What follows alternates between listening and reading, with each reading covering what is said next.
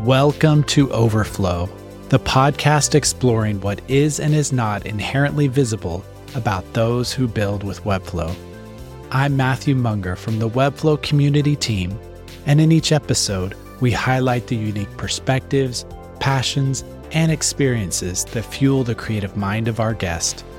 From Harare, Zimbabwe, we're joined by Webflow developer Kudzai Mhlanga. Kudzai is proudly the first Webflow expert in Zimbabwe and a developer who always loves to challenge himself, whether for client work or personal growth.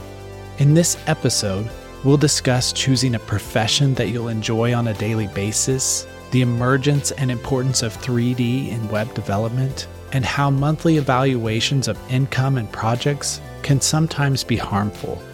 Featuring Kudzai Mhlanga, this is Overflow.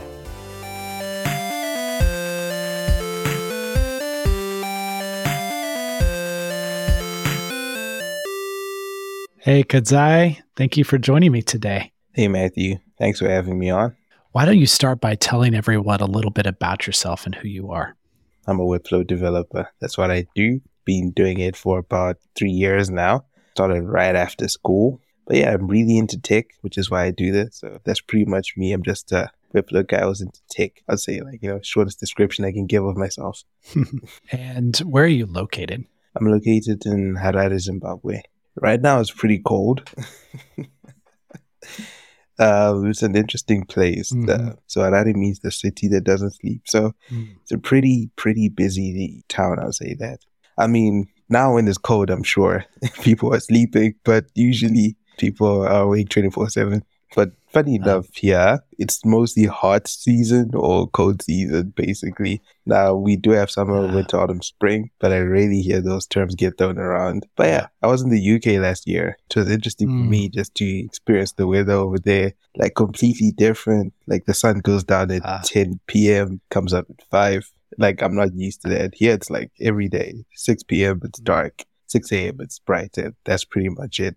So, what do you like about living there in Harare? I would say the simplicity, to be honest. It's a busy, it's a busy town, but everything is pretty straightforward, really. Like when it comes to dealing with different people, just pretty much a lot of things are straightforward. It's a city, yes, the capital city, but it's still quite small compared to cities in other countries. So like it's not hard to get around and there's a lot of places to go and see if you want to have some fun. But you know, you always just catch me at the movies though it's either the movies or going to grab a bite to eat, to be honest. you can even go out of Harare. It's not hard. So you can go out, you know, explore. So just recently, I was by mm-hmm. this, this dam called uh, Kuimba Shiri, right? So it's a bird park and it's, it's quite a nice place to be. Mm. Some nice birds to, to see there. We actually, sometimes you get exotic birds there every day at four. They have this bird show where they can have like I mean I think they call it a bird tamer, mm-hmm. and then he'll be like you know doing like a bird show, like you can throw a fish and then the bird comes and catches it. And so it's like interesting to see. Yeah, it's just a nice, hmm. calm, relaxing place. It doesn't even feel like the same country sometimes. It's so opposite from what Harare is because Harare is so busy, but over there everything is just like nice, slow, and quiet you know, okay, I would say one more thing that I really appreciate about Zimbabwe. It's the the greenery. It's not a concrete jungle, so there's like a lot of places, a lot of neighborhoods you go to. You find a lot of trees, like even just driving around. Like, of course, not in town, but like on the outskirts of town, for example, you see like a lot of trees, a lot of greenery, plants, birds, animals. Mm-hmm. I, I appreciate that. It's it's calming. You know, it's boring to always just be looking at buildings, bricks, concrete. I always appreciate that. What does your workspace look like? If we were going to sit where you like to work, what would we see? Number one thing that comes to mind is like a lot of cables.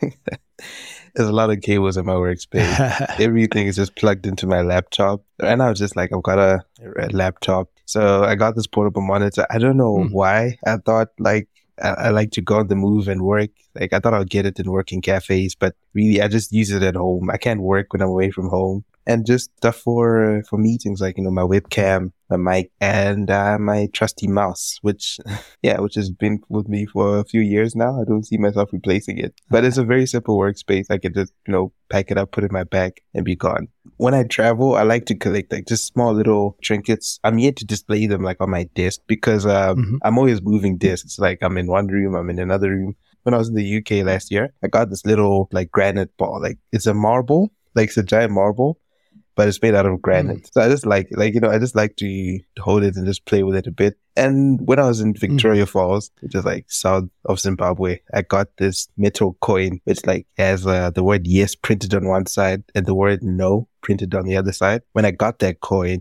my intention initially hmm. was to like sort of use it, sort of like if I'm trying to make a decision, a quick yes no decision, I'll just flip the coin, or whatever the coin lands on, that's the decision I'll make. You know, not not important decisions, of course, like just small little everyday things. Do you like to listen to anything while you're doing your work? Oh yes. I can listen to anything, to be honest. I like to listen to focus music. It's just, you know, I just go on YouTube and I search up focus music it doesn't have to be focus music to be honest. Like I don't mind if it has lyrics or it's a bit loud.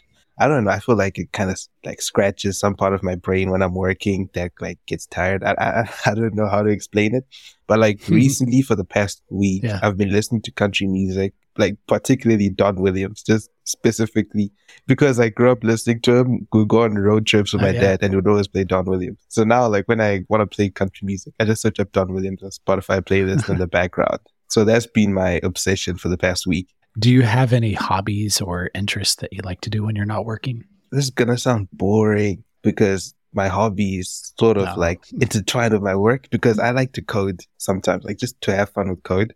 Stuff I do outside of work, like I can go for a walk. I want to say that sometimes I go to the gym, but I haven't been in there for two months, if I'm being honest. So I'll be lying. And yeah, that, I think that's pretty much it. I used to read books, but now I read, uh, now I read manga. But that's yeah. pretty much it, to be honest. Like maybe take naps. Let's say that I take naps. Yeah, those coding projects. What kind of language are you playing around with, or what kind of things are you building for fun? Right now, I'm quite obsessed with 3D, playing around with like Three.js now. And I want to get more into that side of coding oh, yeah. because for the longest time, I've just been afraid of math. You know, like math was like my biggest obstacle in high school, right next to accounting. And uh, last year, I came across this like 3D portfolio, and I just knew that I have to play around with it. So I like I downloaded Blender, started playing around with Blender, creating 3D models, and then now I just wanted to bring that onto the web and I actually put out like a Webflow clonable. It's like it took me two months to do that. I thought it would take me a week. It took me like two months to do that. So that's just how much time like I have to put aside to play around with 3D. Wow. But like at some point, if I don't get enough time in my normal schedule, I might just like clear out, just nuke my whole schedule for like a month and play around with 3D because it's an itch. What do you think is something that would surprise people to learn about you?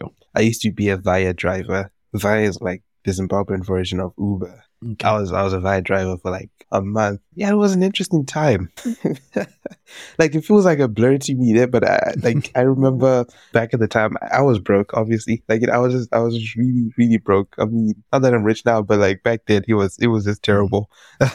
so I was like, okay, you know what? Let me. I asked my parents. I was like, yeah, can I borrow a car? it took me to interesting places. I learned some fun things yeah, I met some interesting people. This one lady that I dropped off at the airport, she was really nice. I think she was a diplomat. Yeah, that was that was interesting. What is your role? What do you do every day, and how do you describe it to others? Okay, I call myself a Webflow developer, but really it feels more, more and more like web development, just web development every day. Uh, I used to do design now mm-hmm. I just mm-hmm. do strictly dev work, and that's pretty much it. I'm always in Webflow, basically, from morning till evening. I'm just always in mm-hmm. Webflow, or I'm coding in CodeSandbox. So I'm, it's just Webflow and JavaScript. To be honest, that's what I'm doing. Webflow, JavaScript, and CSS, maybe some custom HTML here and there. But that's pretty much what I do day in day out. But now, uh, when people ask me what I do, I just say I'm in IT to be honest, because uh, I've tried explaining yeah. what Webflow is or what web development is and how web development is different from design. And to be honest, I've just figured yeah. it's easier just to say, oh no, I do IT, you know, just call it a day. Yeah, I've noticed in some places, IT doesn't just mean like technical infrastructure and businesses. It just means kind of anything technology related internet, mobile phones, Yeah. anything. It's just all. Yeah, they hear tech, web, or anything. They just say, "Oh, so you're in IT," and I'm like, "Okay, yeah, guess I am." Yeah. Working in IT, how is that different from what maybe you might have imagined you'd be doing at this time? Uh, it's wildly different, to be honest. I didn't always know I wanted to be a programmer Mhm. when I was younger. Thought I'd be like a firefighter or something. End of high school, I just found myself enjoying computers. Like I, I always had fun in computer class. And the first time I met, uh, I was introduced to HTML. Like I remember it was a Friday lesson at school. My IT teacher actually introduced me to HTML, CSS, and like that whole weekend, I, I couldn't do anything but play around with HTML, CSS. So I knew I wanted to do something with tech. And then I started studying computers. I didn't know exactly what I was going to do. Some point I thought I was going to work, like, you know, maybe do software development, maybe do web development, and maybe networking or something. I just knew something with coding. I'd always like play around with Hmm. coding. I- I'd play around with like Java, drop it, and play around with C sharp, even played around a bit with PHP. Like anything I just Wow. found interesting, I'll just pick it up and say like, okay, I want to experiment this. Yeah. But really, at some point, you know, you, you got to decide what you want to do. And, you know, I had to be honest with myself. And then I realized that, you know, if I'm going to do something for the rest of my life, well, what would I mind not doing all day? The least. you know, I just, I just mind. Yeah. So, so you sat down, you decided that you didn't want to be a Vaya driver Yeah. for the rest of I, I was like, oh, no, no. You know, This was better. This fun, this fun, but no, no, thank you. And, and it was it didn't feel safe all the time, to be honest, because yeah, you know, the security protocols Yeah. weren't good, uh, for the driver's side at the time. Yeah. So, little reminder or a PSA, Mm-hmm. public service announcement. Yeah. Be kind to your, be kind to your drivers. Thank you. Look out for them. thank you. so, what do you find continues to excite and motivate you about what you're doing? Wow. Ever since I went dev only, I've just appreciated the challenge of learning something new, exploring my skills, basically. I think the most interesting thing is when, uh, for example, someone asks me, Hey, can you do this? Can you do this certain animation?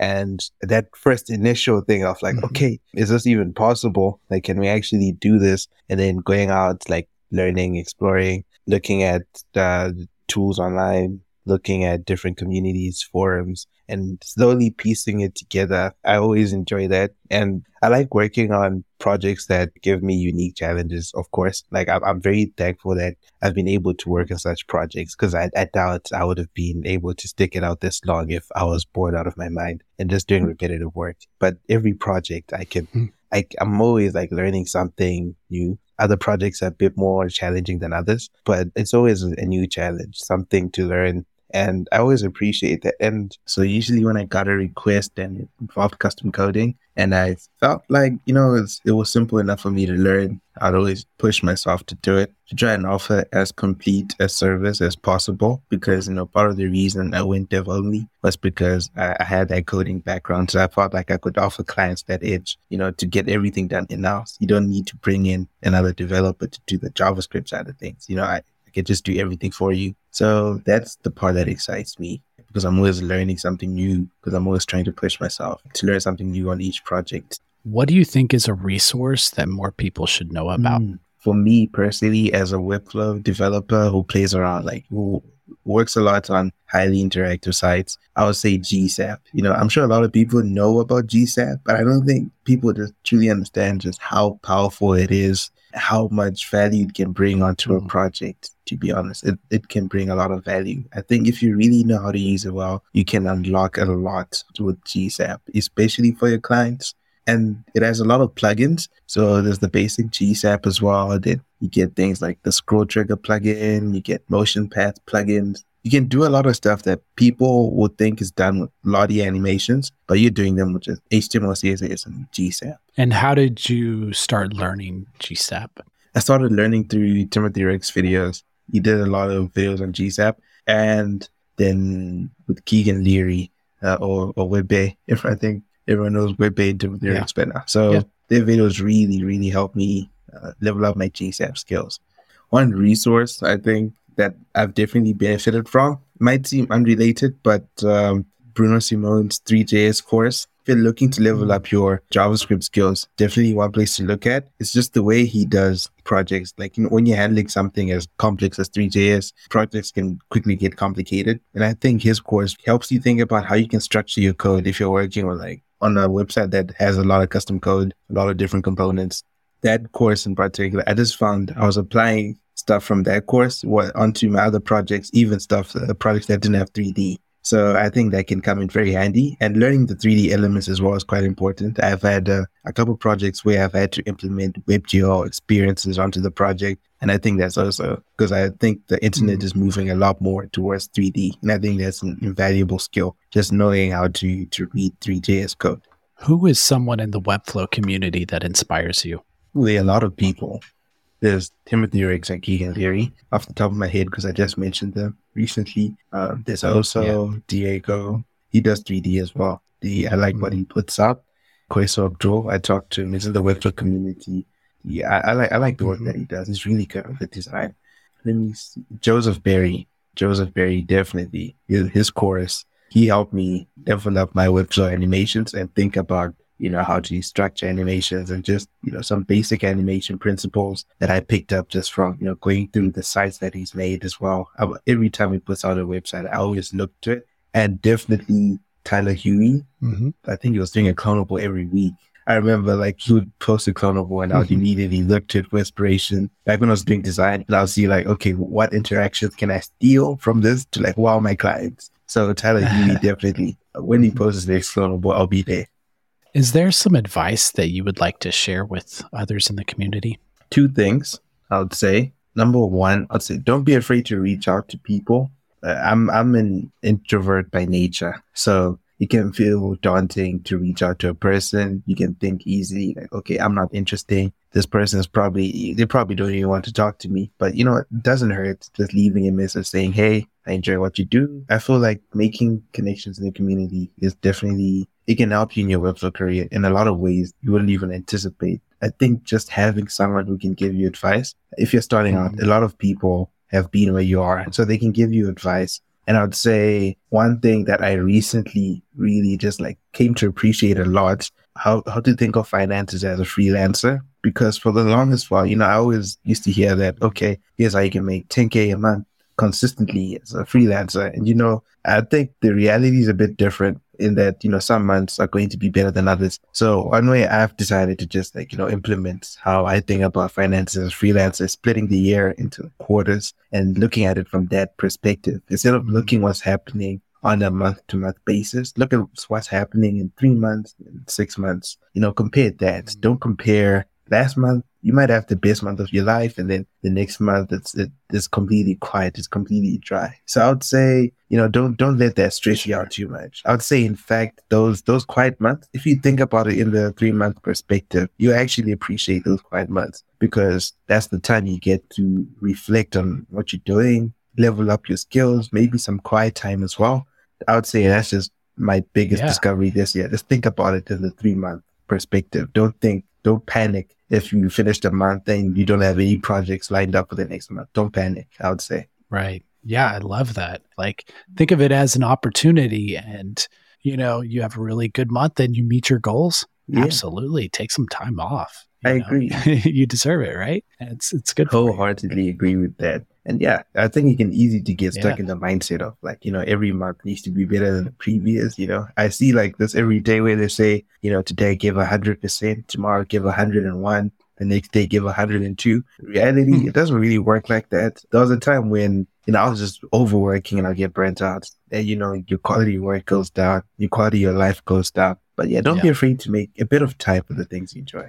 Absolutely. Is it really worth pushing yourself to 110, 150% if the next month or the next week you drop to 60% because you've burnt out? It's not really worth it, yeah. is it? Yeah, I like that perspective a lot. Well, Kudzai, how can others in the community reach out and connect with you? I think the best place to catch me is on Twitter. If you message me, I'll respond. Twitter and Maiden Webflow. You can also catch me on LinkedIn as well. Or you can check out my earlier site. But to be honest, if you really want to get the quickest response from me, just reach out to me on Twitter. This was an overflow episode with Kudzai Mhlanga, produced by the Webflow community team. with music by Joseph McDade. To learn more about the Webflow community, please visit webflow.com/community. I've been your host, Matthew Munger. Thanks for listening.